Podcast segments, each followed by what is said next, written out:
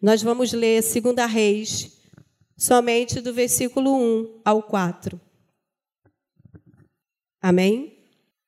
E diz assim a palavra do Senhor: Naamã, comandante do exército do rei da Síria, era grande homem diante do seu senhor. Você pode observar que esse senhor aí está em letras minúsculas. E de muito conceito. E por quê? Porque ele era, porque por ele, o Senhor, que está em letras grandes, dera a vitória. Segunda, segunda Reis, capítulo 5, de 1 ao 4. Perdão. Perdão.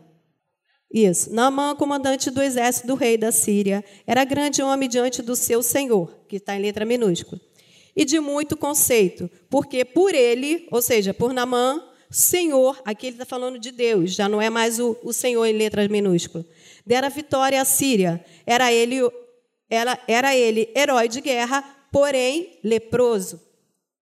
Saíram tropas da Síria e da terra de Israel, levaram cativo uma menina que ficou ao serviço da mulher de Naamã. Disse ela à sua senhora: Tomara meu senhor diante do prof... Tomara o meu senhor estivesse diante do profeta que está em Samaria. Ele o restauraria da sua lepra. Então, então foi Naamã e disse ao seu senhor, que é o rei da Síria, né? Assim, assim falou a jovem, e que da terra, que é da terra de Israel. Só até aqui. Oremos. Senhor soberano e eterno Pai, louvado, exaltado, engrandecido seja o teu nome. Senhor, eu estou aqui. Tu sabes que eu não sou nada e nem ninguém, mas na qualidade de filha e serva, Senhor, me coloco diante de ti e faz de mim um instrumento nas tuas mãos para que os nossos corações recebam a tua palavra conforme a tua vontade, Senhor. E que teu Espírito Santo, Senhor, nos tome de maneira tal a levar a compreensão de tudo aquilo que o Senhor quer nos trazer à memória neste momento, Senhor. Nós choramos agradecidos em nome de Jesus.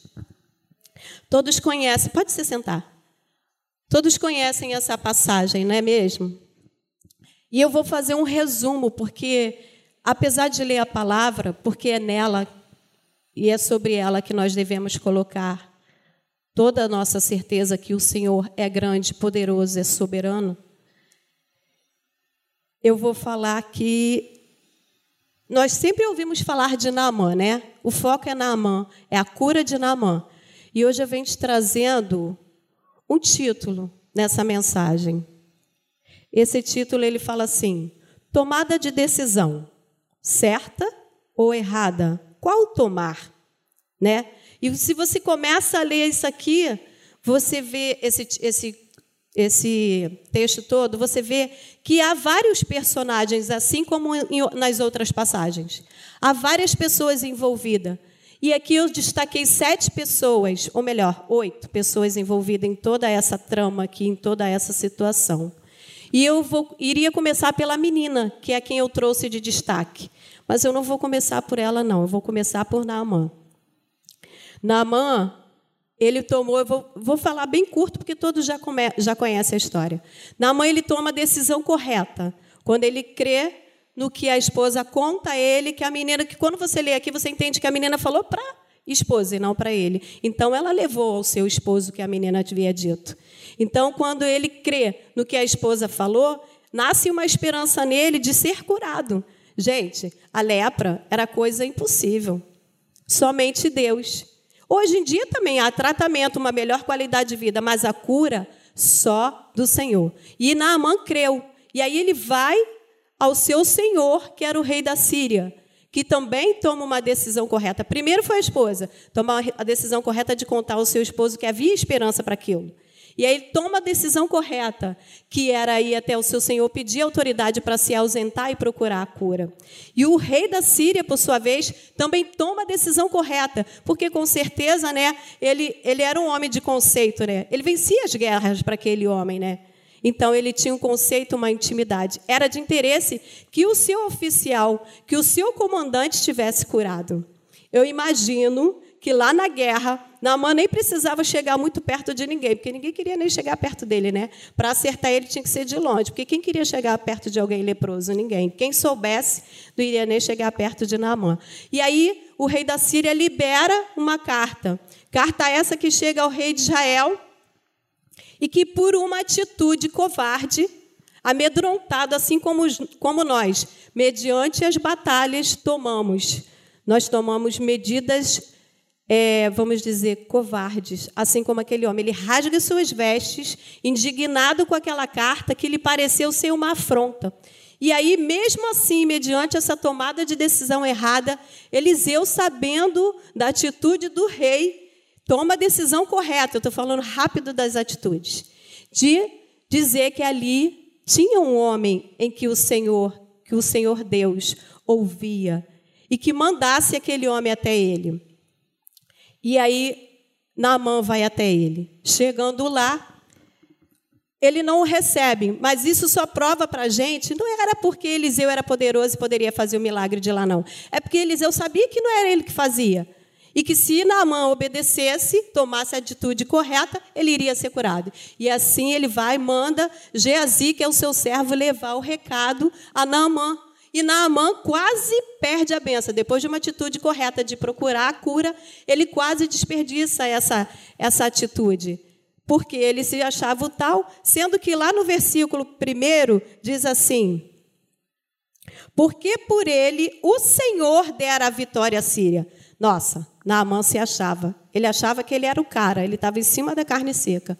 Mas ele não sabia que essas vitórias lhe foram dadas não pelos seus braços nem suas estratégias, mas porque o Senhor assim tinha planos. Assim, quando Ele deixa que cada um de nós passemos por todas essas lutas que foram citadas aqui e todas as lutas que estão escritas aqui por outros personagens, é para que nós saibamos que Ele está no controle de todas as coisas. E em todas, em todas as coisas ele tem o seu propósito para deixar com que aquilo aconteça. Não é verdade? Então a gente vai continuar. E Geazi, antes de Geazi, ele vai tomar decisão e é curado. Mas antes dele tomar a decisão, os oficiais que o acompanhavam também tomam a decisão certa, de ter intimidade com aquele homem a ponto de chamar de pai, e vão lá e encorajam a fazer aquilo que parecia tão simples mediante uma coisa que não tinha cura. Então, mais uma decisão correta. Se nós formos contar todas as decisões corretas e negativas, aqui, nesse pequeno relato, tem mais positivas. Porém, o que vai deixar esse desfecho mais agradável, suave, para que todas elas aconteçam é a decisão daquela menina. Jazi não quero nem comentar, porque a ganância, o olho, mesmo conhecendo Deus, por andar com o homem de Deus, ele deixa a ganância invadir o coração dele e ele toma aquela lepra para ele por causa de uma ganância. Essa foi a pior decisão desses relatos aqui. E agora eu vou entrar na menina, que eu também não vou me demorar, apesar de ser ela o foco. A menina ela toma uma decisão correta. Ela foi feita cativa. Ela era uma menina. No versículo 2 fala só isso, que ela era uma menina e foi feita cativa dela, só fala isso. Agora, do feito dela, fala um pouquinho, mas esse feito vai fazer toda a diferença até lá no final do capítulo. Quando ela esquece que ela está no deserto, ou melhor, quando ela lembra dos seus ensinamentos, porque eu creio que ela tinha um ensinamento lá na sua terra, e a mãe de joelho, que ficou lá, sabendo que a sua filha estava cativa, ela não deixou de orar. E aquela menina, ela se manteve de pé. Não é mãe de joelho, filhos de pé? E ela foi assim mantida de pé, porque ela manteve seus ensinamentos aqui dentro, para não pecar contra o Deus que ela sabia que existia. Ela fala que o caminho era Eliseu, mas ela sabia que o Eliseu não ia fazer nada. Ela sabia que Eliseu ia fazer algo, ou poderia fazer algo através de Eliseu, mas quem ia fazer era Deus. E ela manteve os seus ensinamentos. E com isso ela pega e toma a decisão correta, que foi a de perdoar, que foi a de continuar. E eu acredito que aquela menina, ela louvava mais ou menos assim. Eu não vou louvar todo, não. É só para a gente ter uma ideia que se nos tempos de hoje ela conhecesse esses louvores, que eu acredito que ela tinha lá os seus, ela cantaria mais ou menos assim: Sonda-me, Senhor, e me conheces, quebranta o meu coração, transforma-me conforme a tua palavra. Ou então ela poderia cantar dessa forma: Quando tudo diz que não sua voz me encoraja a prosseguir. E aí ela continua cantando. Quero ser como criança, te amar pelo que és, voltar à inocência e acreditar em ti. Pois acredite, eu relatei nesses trechos desses louvores tudo que essa menina fez. Ela creu, ela manteve a sua fé, ela sabia em quem ela cria, e ela sabia que havia um propósito em tudo aquilo, e a sua mãe estava orando por, por, ela, por aquela menina. E essa decisão dessa menina traz várias, eu não vou falar consequência, não, traz vários benefícios. Na mãe curado, ele volta a ter um relacionamento com a sua esposa que com certeza não tinha. Eu amando, será que eu teria coragem de ter uma intimidade com meu esposo com o corpo cheio de lepra? Eu não estou falando de vocês, não, estou falando de mim. Agora vocês pensem vocês. Ele trouxe um relacionamento à sua esposa novamente. O seu senhor, de repente, o, o, o, o rei da Síria ficava aqui na mão lá, ó, sem microfone. Fala daí que eu te ouço daqui. Porque ele tinha lepra. Os seus oficiais tinham que lidar com aquele homem todos os dias. Então o rei da Síria ganha um novo comandante, restaurado, onde ele podia ter um relacionamento próximo. Os seus oficiais têm um pai onde ele pode chegar assim e falar pertinho. Dá os comandos de perto. E aquela menina, a gente também não sabe. De repente, ela nem, nem era maltratada ali. Mas só de estar longe dos seus sonhos, da sua família, de crescer perto de, de quem ela amava, de ser tirada à força. Porque quem é que gosta de fazer alguma coisa contra a sua vontade? Quando você levanta da sua cama, a sua vontade é ficar lá. Eu estou falando o mínimo. E você tem que levantar para fazer as coisas. Imagina as outras coisas obrigadas. E aquela menina, ela vai e se dispõe. Ainda assim, ela tem empatia do seu Senhor. Coloca a sua fé ali e ela faz o que ela tem que fazer. E a sua atitude trouxe vários benefícios aqui. Mas, como eu disse, eu não quero me deter a essa menina. Toda a palavra do Senhor, irmãos, toda ela, é para nos trazer esperança. Para falar assim, ó, tem jeito. Porque se teve jeito para todos eles, por que não tem para mim e para você? As dificuldades, as situações, as lutas, a moenda o aparelhinho lá que passa o trigo, que passa o cereal, né, para ser triturado, é igual.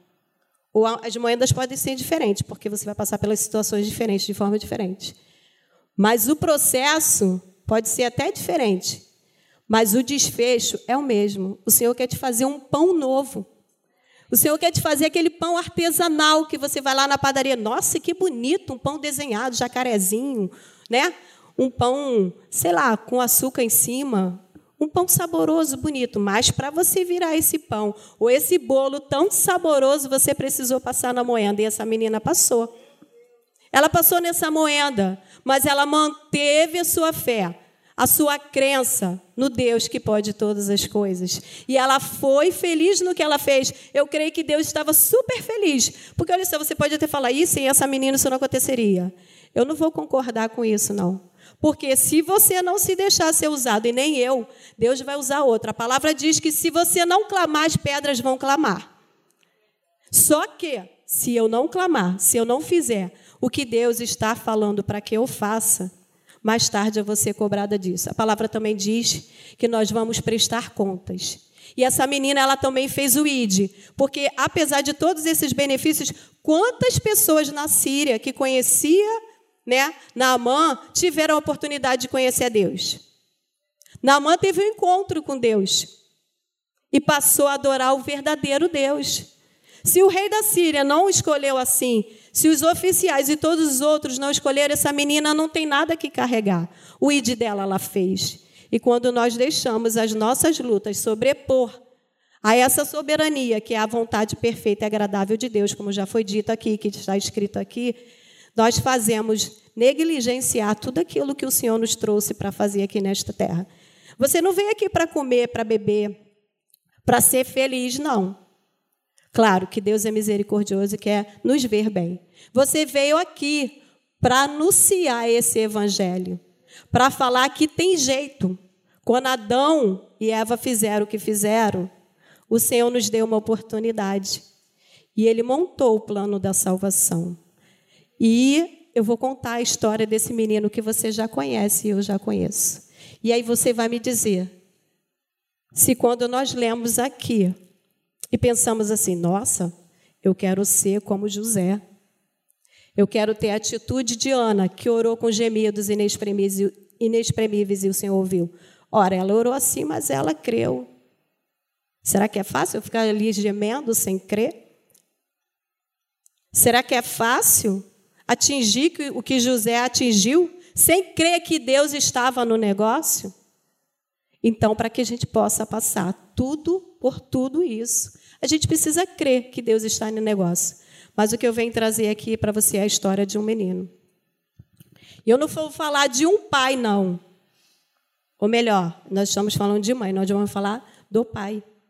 E não vou falar de um pai, porque não o pai que eu estou falando não é um pai entre muitos. Porque quando a gente usa um, a gente está falando de um entre muitos.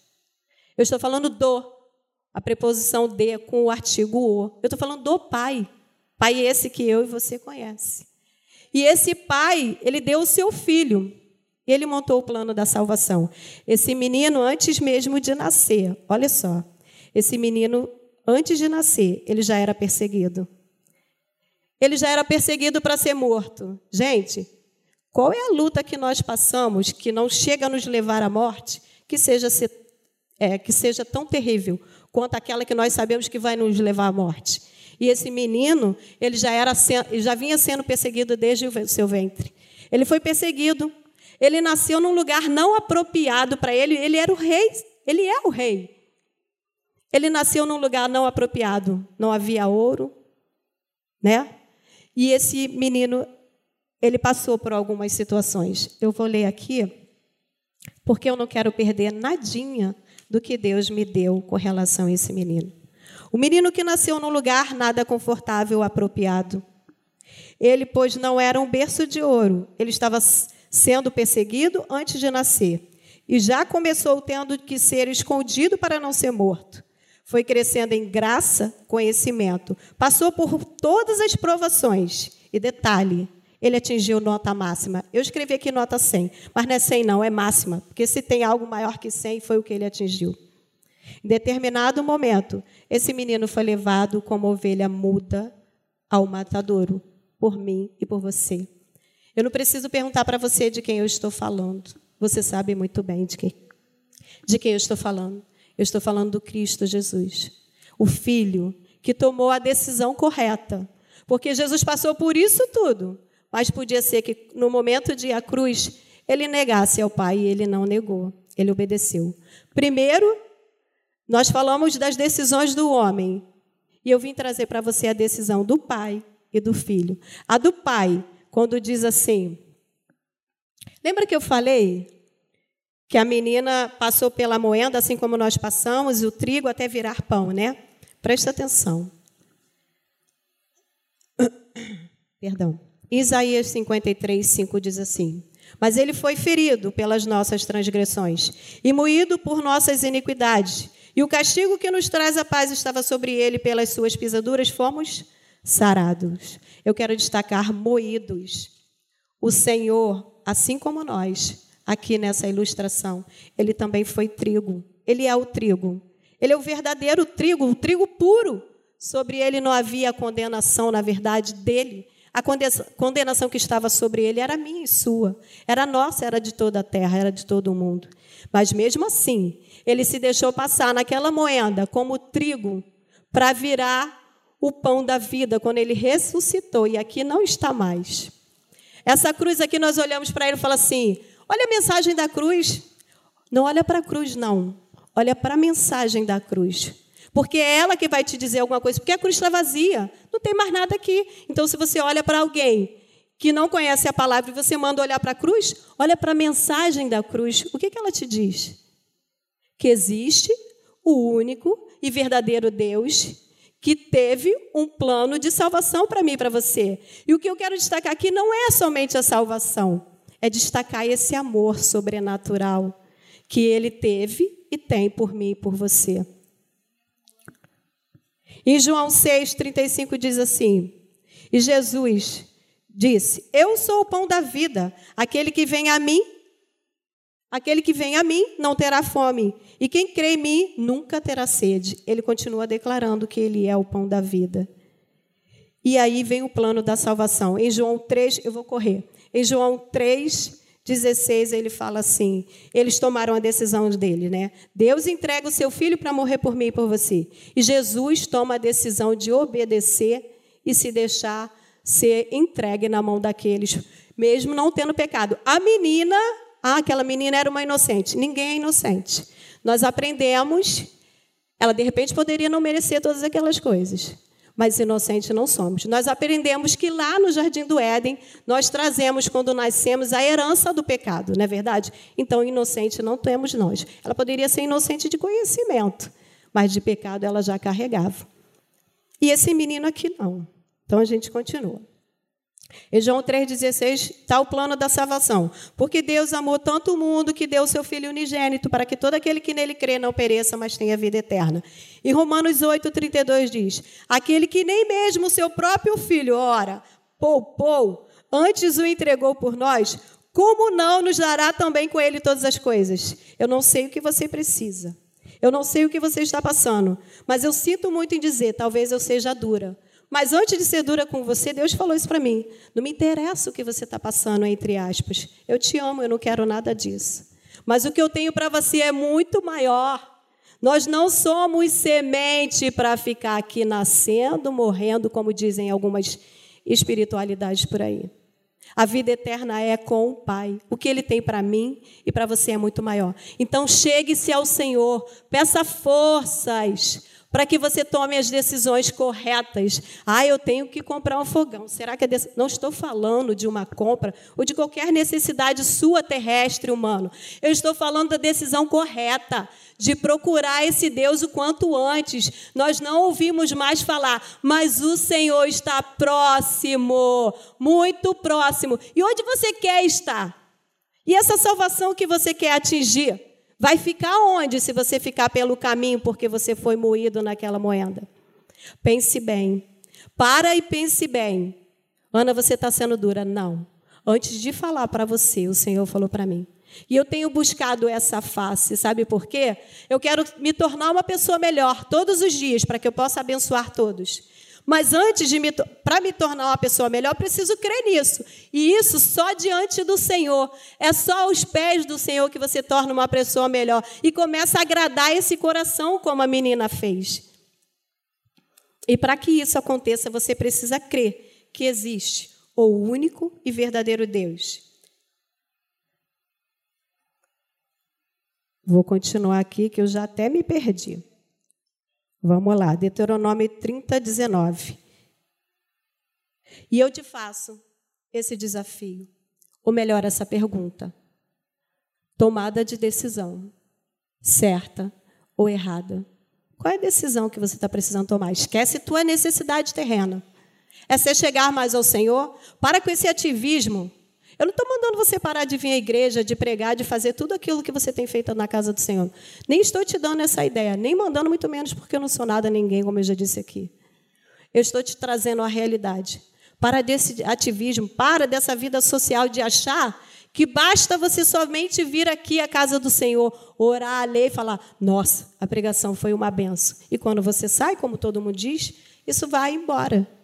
Começa a pedir: Senhor, Eu não quero só aquele primeiro amor. Então você pede forças ao Senhor para que esse primeiro amor nasça todos os dias, todos os momentos no seu coração novamente. Eu não tenho forças, mas eu preciso sentir o gozo que eu senti quando eu aceitei Jesus, ainda que tenha sido no momento de dor ou uma palavra que bateu no teu coração, não importa.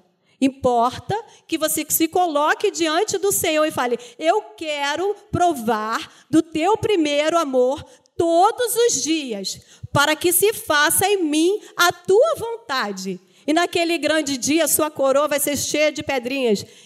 Gente, isso é muito grande. Morar no céu, nossa, salvação. Quem não quer? Quem quer sofrer a vida eterna? Existem duas vidas eternas. A gente sabe. Eu não quero a outra, não. Eu creio que você não quer a outra. E eu também não quero prestar conta das pessoas que eu não levei o ID. Porque você negligencia que existe o grande Deus, o único e verdadeiro Deus.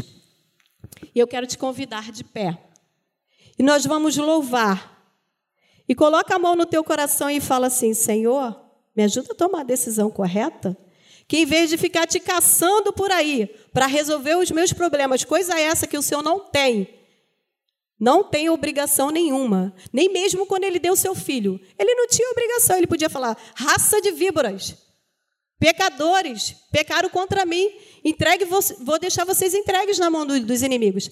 Mas ele, por amor a mim e a você, ele monta o plano da salvação e te entrega o filho, único e verdadeiro, aquele sem mácula, sem mancha, que morreu por mim e por você que poderia desistir antes de chegar naquela cruz. Vamos nos colocar de pé e vamos declarar esse louvor que é nada mais que uma oração. Esse louvor ele fala assim, olha, gente, até esqueci de falar, tá? Eu tô bastante, eu cheguei aqui na igreja, o Evandro me copiou, porque eu cheguei ele e falei assim, olha, eu estou tossindo, mas eu estou gripada. E eu quero falar, Evandro, antes, rapidinho, que você fez parte, né? Eu já falei dessa pregação. E quando você fala assim, e será pregado, quando você leu lá, né? Mateus 24, 14, será pregado este evangelho do reino por todo o mundo, para testemunho a todas as nações. Então virá o fim. E aí você fala assim: Ah, Ana, até Jesus voltar, ninguém sabe quando é, e você sabe disso. Mas você fica levando a vida, né? Deixa a vida me levar. E aí você fala assim: Ah, até lá já me consertei com o Senhor. Olha, o Senhor conhece o nosso coração.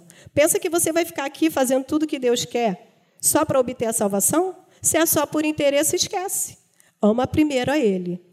Você não vai obter a salvação só porque está fazendo tudo que Deus manda ou que você sabe que está dentro da palavra, não. Você vai obter, assim como Ele, por amor.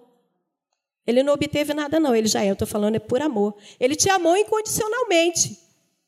Não fica amando ao Senhor, procurando ao Senhor na condição de salvação, não. Fica porque Ele merece. Foi merecedor ele obteve o seu e o meu amor. Isso custou muito caro. E aí fala assim, ele leu também verso 13. Aquele, porém, que perseverar até o fim será salvo. É a salvação que a gente estava falando. Lembre-se, para você obter a salvação, você precisa amar incondicionalmente do plano da salvação. O plano da salvação é só para você ver a quem você vai estar amando, a quem merece, a quem é digno de toda a honra, toda a glória e todo o louvor. Você não está amando alguém que te emprestou um dinheiro, ou te fez um bem, ou te, te livrou ali de um tiro. Você está amando alguém que se entregou e não precisava se entregar por mim e por você. E é só até aqui, porque senão eu já me estendi. Então cante assim comigo, mas peça ao Senhor para que essa oração seja verdadeira aqui e aqui porque quando você alimenta aquilo que você fala no seu ouvido, leva para a mente, você traz para o ouvido, para a boca de novo, isso vai se fazendo verdade em você. Você vai crendo, porque é pelo ouvir que a gente crê no Senhor. Um estudo feito em Harvard disse que é, algumas, alguns estudos em algumas faculdades de, é, foi provado que a partir de 7 a 14 vezes você começa a gravar aquilo que você leu. Começa a gravar, o nosso cérebro começa a aprender as palavras como são escritas, né, como são pronunciadas. E Harvard veio e botou isso por terra. Disse que não, não havia necessidade. Você já ouviu aquela frase assim? É, eu já falei isso mil vezes. Eu costumo falar isso lá em casa. Não gosto de falar uma, duas, três vezes. Eu me canso, tenho muito o que fazer. E aí tem pessoas que falam assim: é, eu já falei isso duas, três vezes, será que eu tenho que desenhar? Eu achava que essa frase tinha vindo do nada, mas quando eu li que Harvard, em estudos, comprovou que basta uma vez, você lê uma palavra, você vê uma palavra, basta uma vez. Mas se você, junto com essa uma vez, você fizer uma figura, você desenhar, isso entra mais fácil na mente. Assim é quando nós falamos, ouvimos por diversas vezes e vemos, nós colocamos isso no nosso coração. E que o Senhor coloque no seu coração isso por diversas vezes. O plano da salvação não é somente o plano da salvação, é o plano para você adorar o único e verdadeiro Deus, aquele que te amou incondicionalmente do seu pecado ou das suas falhas.